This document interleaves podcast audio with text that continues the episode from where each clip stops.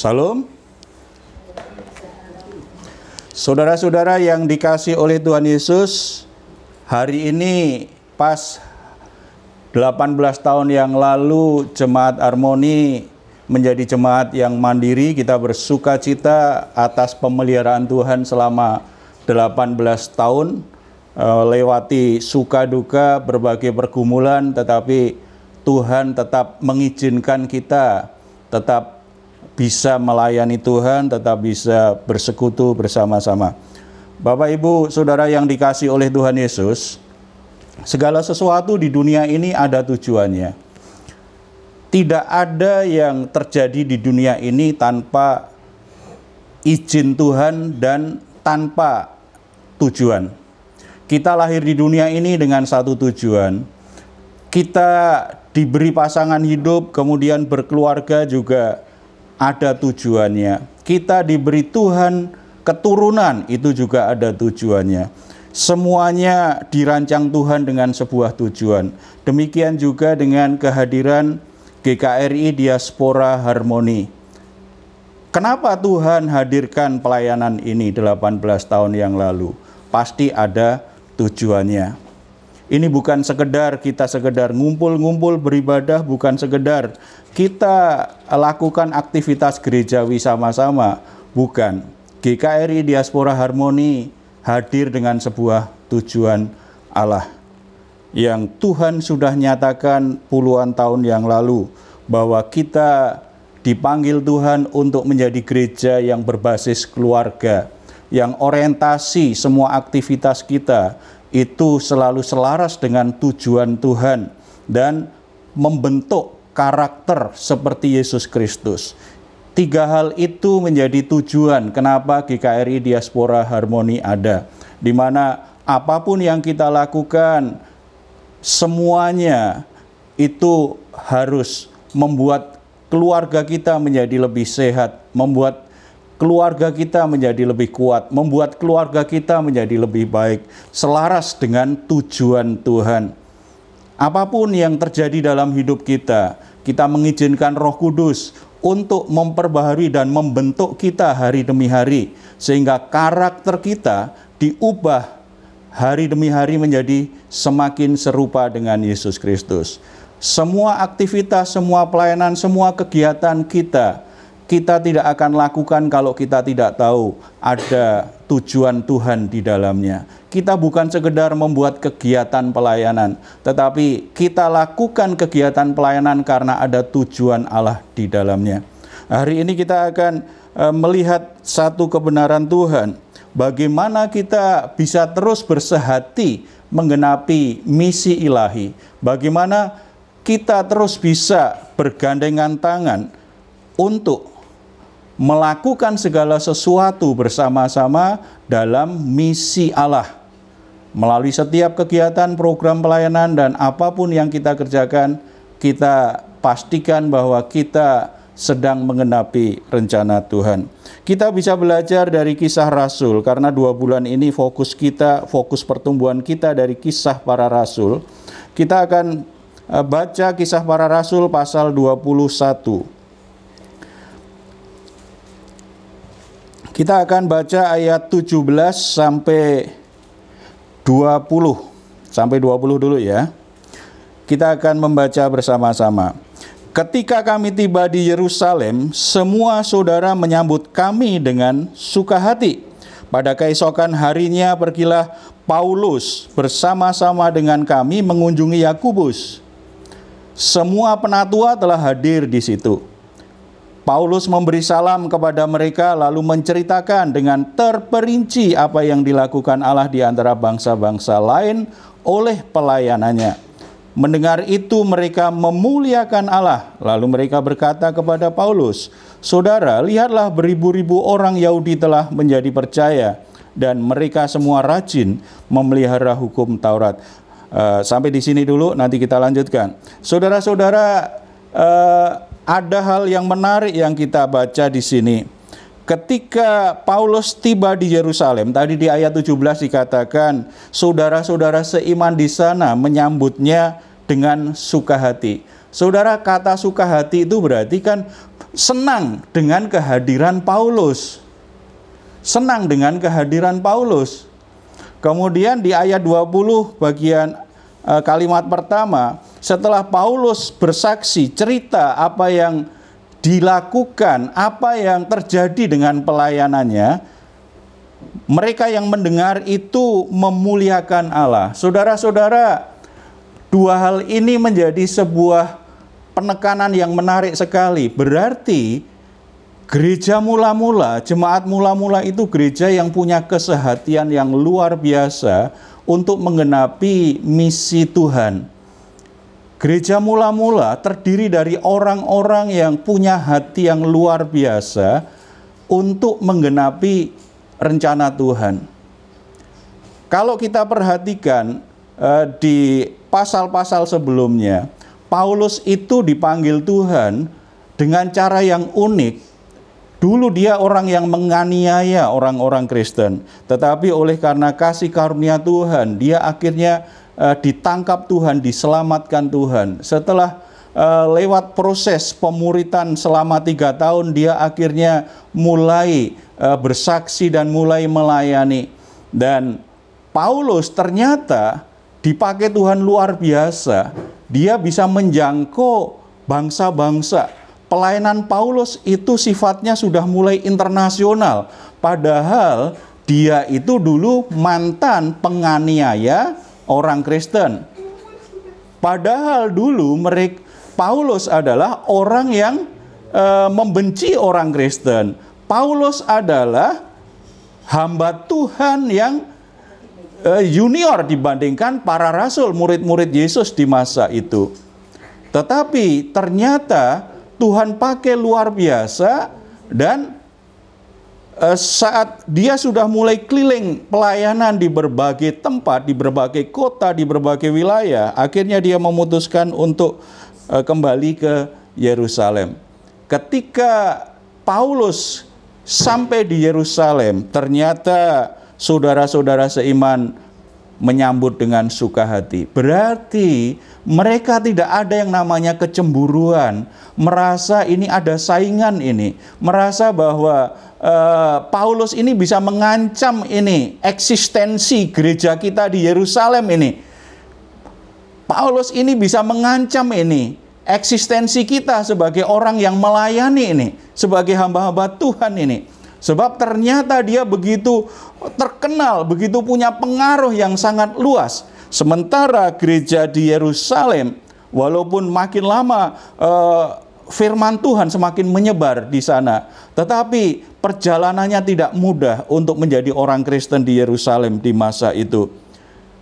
Bahkan ketika Paulus kemudian ketemu dengan Yakubus, Yakubus itu pemimpin gereja di Yerusalem di masa itu berserta dengan para penatua berarti pengur dengan pengurus majelisnya lah konteks sekarang itu ya.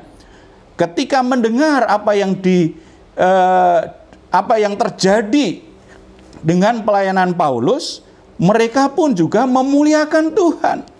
Saudara mengapa seseorang itu ketika mendengar pekerjaan Tuhan dilakukan orang lain mengapa ada orang Kristen ketika melihat orang lain melakukan lebih baik, mengapa ada orang Kristen yang begitu punya rasa aman yang luar biasa, tidak ada kecemburuan, dan tidak harus merasa harus bersaing dengan pelayanan orang lain, harus bersaing dengan gereja lain. Ada rasa aman yang luar biasa yang dia lakukan meresponi orang-orang yang melayani adalah walaupun berbeda ini cara melayaninya, walaupun berbeda uh, yang sasaran yang ingin dicapainya, hasil yang dicapainya berbeda. Tetapi kenapa ada jemaat mula-mula begitu sukacita dan memuliakan Allah menyambut Paulus? Saudara-saudara, untuk bisa bersehati mengenapi misi Tuhan, selain kita harus mengerti apa visi gereja, apa tujuan gereja, di mana kita berada, di mana kita melayani, adalah kita harus fokus kepada Tuhan. Paulus Ketika bersaksi, dia tidak fokus pada dirinya sendiri. Bersaksi saja tidak fokus pada dirinya sendiri. Berarti ketika dia melayani, fokusnya juga bukan pada diri sendiri. Coba perhatikan di ayat 20 tadi. Ketika dia mulai bersaksi kepada uh, kepada pemimpin jemaat, kepada gembala sidang di Yerusalem yaitu Yakubus. Ayat 19. Paulus memberi salam kepada mereka lalu menceritakan dengan terperinci apa yang dilakukan Allah di antara bangsa-bangsa lain oleh pelayanannya. Saudara-saudara, fokus Paulus adalah Tuhan Makanya ketika bersaksi dia tidak bercerita aku sudah buat begini, aku sudah buat begini, betapa luar biasanya yang aku lakukan, betapa hebatnya yang aku kerjakan. Bukan, ketika dia bersaksi yang dia ceritakan apa? Apa yang dilakukan Allah di antara bangsa-bangsa lain oleh pelayanannya. Dengan kata lain dia bercerita Saudara-saudara, saya akan bercerita tentang apa yang dilakukan Allah ketika kami melayani di bangsa-bangsa yang lain. Jadi fokus pemberitaan adalah pada Tuhan dan apa yang dikerjakannya. Itu yang namanya bersaksi. Banyak orang sering kali bersaksi lebih coba ingin membanggakan diri ingin menunjukkan betapa berprestasinya dia, betapa hebatnya dia, betapa baiknya dia. Saudara-saudara, ketika kesaksian fokusnya pada diri sendiri, itu masih namanya kesaksian, tetapi itu bersaksi tentang diri sendiri. Tetapi kesaksian yang diajarkan Alkitab adalah kesaksian itu mempromosikan Tuhan, menjelaskan siapa Tuhan dan apa yang dilakukan Tuhan. Kita hanyalah alat. Kita itu hanya dipakai Tuhan saja. Karena kasih karunia Allah kita dipakai Tuhan untuk mengerjakan pekerjaan pelayanan. Bukan karena kita hebat, bukan karena kita pintar, bukan karena kita lebih baik dari orang lain, bukan karena memang eh, apa tidak ada orang lain yang dipakai Tuhan, tidak kita dipakai Tuhan karena kasih karunia Tuhan. Saudara-saudara, kesehatian untuk mengenapi rencana Tuhan. Bersehati di dalam misi Allah hanya mungkin bisa kita lakukan kalau fokus kita adalah pada pribadi Tuhan dan apa yang sudah dilakukan Tuhan dan apa yang sedang dikerjakan Tuhan. Saudara-saudara, fokusnya adalah Tuhan dan pekerjaannya, bukan bukan apa yang kita mau, bukan apa yang kita suka, bukan yang cocok dengan selera kita, bukan apa yang sesuai dengan pengalaman kita sendiri. Tidak. Sebagaimana jemaat mula-mula di masa itu, mereka itu beda-beda. Mestinya sulit bagi Yakubus, para murid-murid, para orang Kristen pada masa itu menerima Paulus. Sebab Paulus begitu kejam, begitu jahat, menyebabkan begitu banyak orang Kristen yang teraniaya, membuat banyak orang Kristen yang mati. Mungkin di antara orang-orang Kristen pada masa itu masih ada yang dendam, masih ada yang sakit hati atas perbuatan Paulus.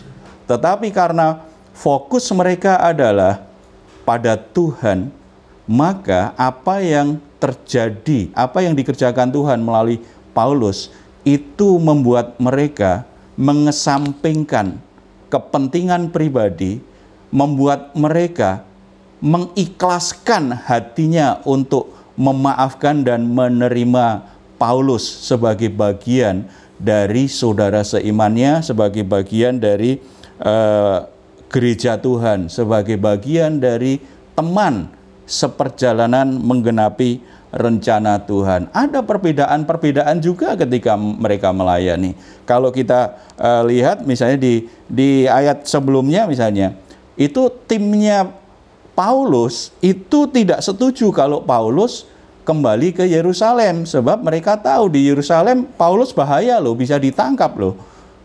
Tetapi Paulus tetap karena dia teguh yang sudah uh, kita pelajari sebelumnya, Paulus itu ketika melayani, dia itu uh, peka dengan pimpinan Roh Kudus. Jadi kalau dia memang harus pergi, dia pergi walaupun resikonya besar, walaupun pertaruhannya berat dalam hidupnya. Tetapi kalau Roh Kudus bilang jangan ke situ, dia juga taat. Makanya ketika dia uh, yakin bahwa dia harus ke Yerusalem karena Roh Kudus juga sudah menegaskan kepada dia bahwa Tuhan akan memakai Paulus menjadi saksi di Yerusalem. Maka tekadnya kuat sekali. Walaupun timnya, anggota timnya, salah satunya yang menulis uh, kitab kisah Rasul, namanya Lukas, dokter Lukas ini, sang penginjil, itu sudah melarang itu, jangan ke sana. Tetapi Paulus tetap pergi ke sana. Itu juga menjadi bukti. Dalam pelayanan ternyata ada perbedaan pandangan, ada perbedaan cara melihat sebuah permasalahan. Tetapi toh begitu Lukas akhirnya juga menemani Paulus pergi ke Yerusalem karena Paulus adalah pemimpin tim pelayanan mereka.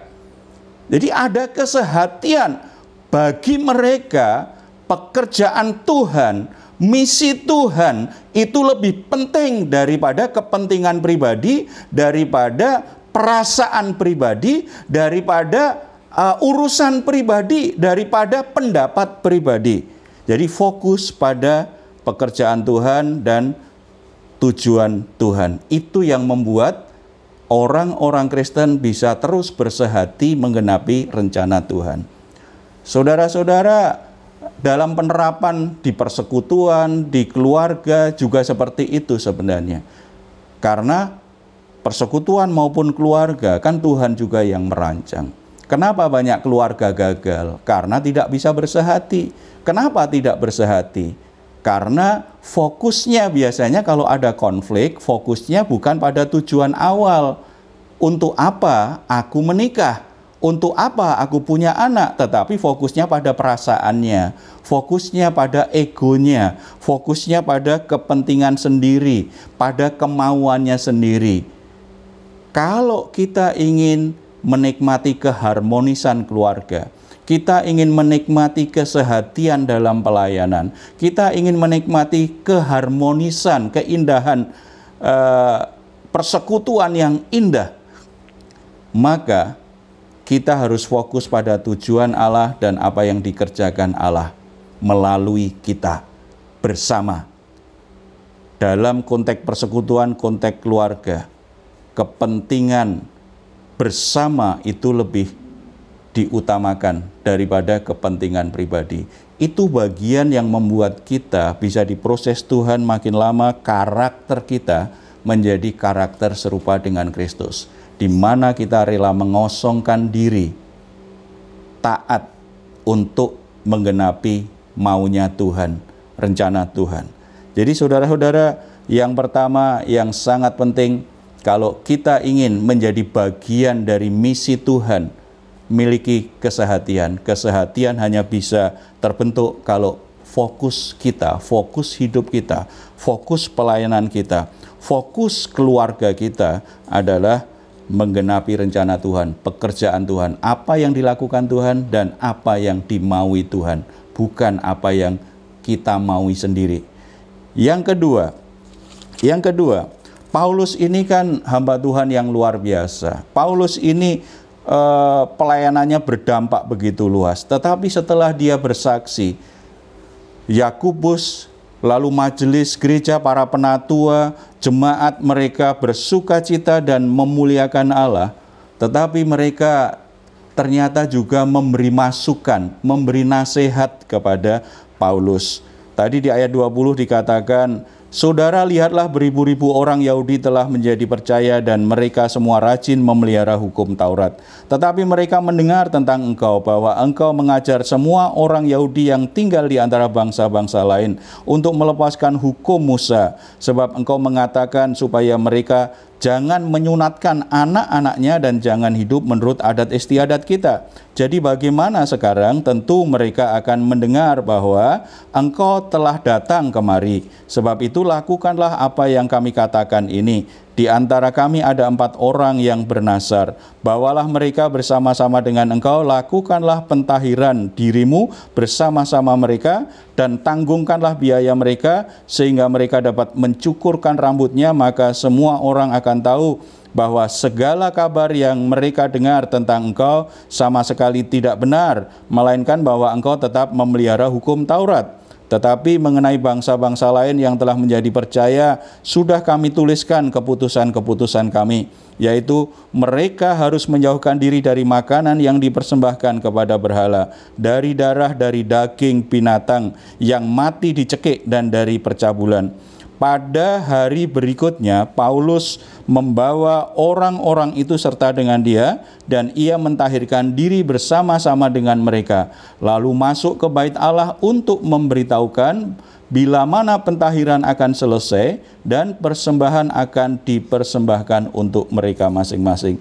Saudara, perhatikan eh, ayat-ayat uh, tadi, jelas sekali ya, Paulus itu hamba Tuhan yang luar biasa pengaruhnya luas, luas sekali, orangnya sangat pintar sekali, sangat menguasai kitab suci, jago berdebat. Jadi memang luar biasa. Tetapi Yakubus itu pemimpin jemaat yang sederhana. Gembala yang sederhana di Yerusalem. Para penatua orang-orang yang sederhana. Tetapi mereka dengan tulus hati tanpa penghakiman dia mereka coba memberi masukan kepada Paulus. Sederhananya begini. Saudara Paulus, kami mendengar bahwa pelayananmu itu menyingkirkan semua praktek-praktek hukum Taurat. Engkau melarang orang untuk bersunat. Jadi macam-macam peraturan eh, agama Yahudi di masa itu, engkau menyingkirkan semuanya. Padahal engkau orang Yahudi. Sehingga ini jadi batu sandungan untuk orang-orang Yahudi yang ingin menjadi Kristen, termasuk beribu-ribu orang Yahudi yang sudah percaya kepada Yesus Kristus. Lalu mereka memberi masukan, gimana supaya kamu tidak jadi batu sandungan dan e, menegaskan bahwa prasangka mereka, penghakiman mereka salah. Kamu lakukan e, upacara pentahiran tuh ada empat orang yang juga bernasar e, dalam agama Yahudi. Saudara-saudara yang ayat 26 tadi kita e, baca bahwa Paulus setelah itu melakukan apa yang dinasehatkan oleh Yakubus gembala yang sederhana itu oleh para penatua, orang-orang yang sederhana itu, orang-orang yang tidak sepandai dia, orang-orang yang tidak sesukses dia, orang-orang yang tidak sehebat dia. Dari sisi luasnya pelayanan. Saudara-saudara, ini menjadi sebuah prinsip hidup yang penting dalam membangun kesehatian untuk menggenapi rencana Tuhan, yaitu kita harus terbuka terhadap masukan, terhadap nasihat yang tulus, yang jujur satu sama lain. Setiap orang itu harus terbuka bahwa dia tidak sempurna. Dalam ketidaksempurnaannya berarti ada kekilafan, ada kesalahan, ada kekurangan. Jadi sesuatu yang wajar kalau ada yang memberitahu, memberi masukan, menegur, mengkoreksi, dan menasehati. Ada banyak hal yang eh, setiap orang tidak faham. Kadang-kadang mungkin dalam ketulusannya, dalam semangatnya dia semangat melayani, tetapi kadang-kadang tidak menyadari bahwa mungkin itu bisa jadi batu sandungan. Paulus di ayat yang lain berkata, "Kalau bersama dengan orang Yahudi, aku akan menjadi orang Yahudi." Kalau dengan orang Yunani akan aku seperti orang Yunani, bukan mengikuti dosa mereka, tidak, tetapi coba bisa masuk di dalam budaya mereka untuk bisa memberitakan Injil. Salah satu murid dari Paulus yang namanya Timotius yang memimpin, yang menggembalakan jemaat di kota Efesus itu eh, orang tuanya itu ibunya orang Yahudi, ayahnya orang uh, Yunani. Ketika Paul eh, eh, Paulus memberi nasihat kepada Timotius karena Timotius itu menggembalakan jemaat banyak orang Yahudi. Paulus menasihatkan Timotius, kamu perlu disunatkan sebab jemaat yang kamu layani orang Yahudi. Bagi mereka sunat itu ternyata sebagai tanda iman mereka. Akhirnya Timotius disunat. Tetapi kepada muridnya yang lain, Paulus tidak mengharuskan. Jadi ini bukan sebagai sebuah kewajiban, itu hanya menjadi sebuah pendekatan supaya kita bisa masuk di dalam lingkungan tertentu, komunitas tertentu. Jadi bagi orang Kristen itu tidak ada kewajiban disunat atau tidak. Tetapi kalau ada yang terpanggil untuk menjangkau jiwa, untuk melayani orang-orang yang bersunat, dia disunat juga nggak ada salahnya. Ya, saudara-saudara, uh, ini sebuah prinsip yang sangat penting sekali. Perpecahan dalam gereja, kerusakan dalam persekutuan, kehancuran rumah tangga sering kali terjadi bukan karena mereka nggak tahu ayat Alkitab, bukan karena mereka tidak mengerti bagaimana seharusnya sebagai orang Kristen, tetapi karena merasa sudah tahu tidak butuh nasihat orang lain. Karena coba menyangkal bahwa dia bukan orang yang sempurna, dia sudah menetapkan dirinya sebagai standar kebenaran. Saudara-saudara, jebakan bagi sebuah hubungan Kristen adalah ketika kita menempatkan pemahaman kita, pengalaman kita, dan perbuatan kita sebagai standar kebenaran yang harus diikuti oleh semua orang. Itu akhirnya justru menimbulkan konflik karena pemahaman bisa berbeda, pengalaman bisa berbeda. Jadi yang harus menyatukan apa? Yang harus menyatukan kembali di bagian pertama. Tujuan Tuhan. Yang harus menyatukan apa? Tuhan, kehendak Tuhan, perintah Tuhan, misi Tuhan itu yang harus menyatukan. Dalam misi Tuhan itu tidak mungkin bertentangan dengan prinsip-prinsip Alkitab. Saya dorong kita semua, mari saat ini kita bangun kesehatian tidak hanya di dalam gereja, tidak hanya dalam pelayanan, tidak hanya uh, dalam aktivitas gerejawi, tetapi juga dalam persaudaraan kita, dalam rumah tangga kita. Mari kita bangun kesehatian. Semuanya kita lakukan untuk mengenapi rencana Tuhan.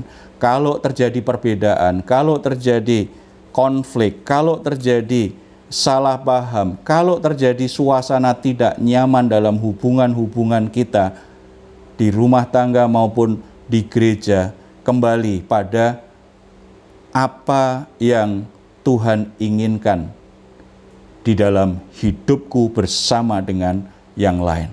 Saudara kita kembali pada misi Tuhan. Untuk apa aku menikah? Untuk apa aku berkeluarga? Untuk apa aku melayani Tuhan? Untuk apa aku beribadah kepada Tuhan? Kembali kepada Tuhan, kembali kepada maksud Tuhan, kembali pada misi Tuhan. Dan kalau kita bisa membangun kesehatian seperti itu, fokus kita sekarang harus meningkat. Ini 18 tahun kita sudah diberi anugerah Tuhan untuk bisa melewati semua kesulitan dan menikmati banyak berkat Tuhan. Ini saatnya mari kita bergandengan tangan, kita semakin menyatukan hati kita, menyatukan gerak langkah kita, menyatukan impian kita, supaya harmoni di tahun-tahun yang akan datang semakin dipakai Tuhan untuk mengerjakan perkara-perkara Tuhan. Tuhan berkenan bekerja melalui semua pelayanan di harmoni dan menyentuh kehidupan banyak orang, banyak keluarga, sehingga rencana Tuhan tergenapi melalui semua yang kita kerjakan. Amin. Mari kita bersatu dalam doa.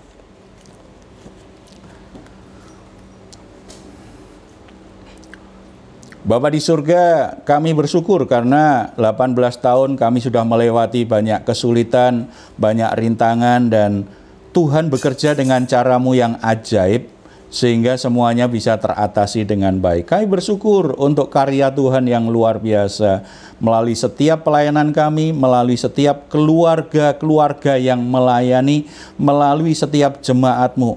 Kami sudah mendengar bagaimana hidup mereka diubahkan, bagaimana mereka diberkati Tuhan, bagaimana kasih setia Tuhan kepada uh, jemaat harmoni. Kami bersyukur Tuhan, biarlah dengan mengingat akan hal itu, kami semakin mengasihi Tuhan, semakin mencintai gerejamu, dan semakin uh, rela untuk mendedikasikan hidup kami menggenapi rencana Tuhan. Satu sama lain, kami ada perbedaan, kami ada kesalahan, kami ada kekurangan, ada banyak kegagalan satu sama lain. Tetapi biarlah hal-hal itu tidak menjadi uh, bagian yang akan menggagalkan rencana Tuhan melalui kehidupan kami. Biarlah semua hal itu juga tidak membuat kami gagal menggenapi rencana Tuhan. Biarlah fokus kami hanya kepada Tuhan dan apa yang telah Tuhan kerjakan apa yang sedang Tuhan kerjakan dan apa yang mau Tuhan kerjakan melalui hidup kami. Kami hanyalah alat, kami hanyalah perantara yang beroleh anugerah dan kehormatan untuk mewujudkan apa yang menjadi tujuan Tuhan.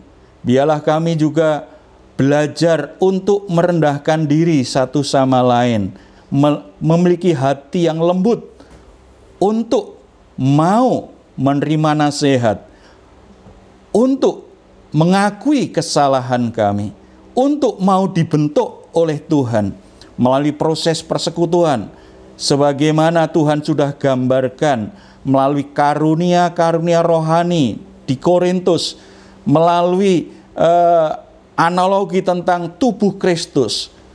Kami yang berbeda-beda Tuhan sudah satukan.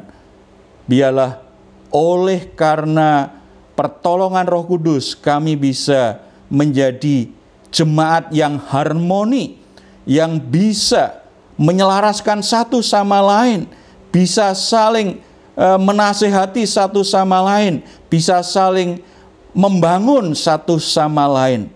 Biarlah kami semua semakin hari semakin indah di hadapan Tuhan, karena kami sangat percaya dengan apa yang Tuhan katakan. Kalau kami menjadi satu, maka dunia akan percaya bahwa kami adalah murid-murid Yesus Kristus. Hambamu berdoa, semakin satukan kami semua yang diharmoni Tuhan, supaya melalui kesatuan hati kami, kami menjadi saksi yang hidup bagi banyak orang bahwa Tuhan sungguh ada di tengah-tengah kami. Melalui apa yang kami lakukan, akhirnya itu memuliakan Tuhan. Tuhan, kami juga berdoa untuk keluarga-keluarga. Keluarga sebagaimana gereja adalah rencana Tuhan. Tuhan punya maksud yang indah di dalamnya. Bapa di surga, mari Tuhan pulihkan keluarga-keluarga yang mengalami keretakan, keluarga-keluarga yang mengalami kehancuran. Biarlah suami istri bisa bersehati membangun keluarganya seturut dengan kehendak Tuhan. Berbagai masalah, berbagai pergumulan, berbagai kesalahpahaman, berbagai konflik yang ada di keluarga-keluarga oleh pertolongan Tuhan semuanya bisa diselesaikan dengan baik. Keluarga-keluarga menjadi harmonis, keluarga-keluarga punya kesehatian untuk membangun keluarganya menggenapi rencana Tuhan. Berkati suami istri, berkati para orang tua supaya mereka juga punya kesehatian yang kuat apa pun yang dilakukan oleh keluarga itu tujuannya adalah untuk mendatangkan kemuliaan Tuhan. Terpuji namamu Bapa. Di dalam nama Tuhan Yesus kami berdoa. Amin.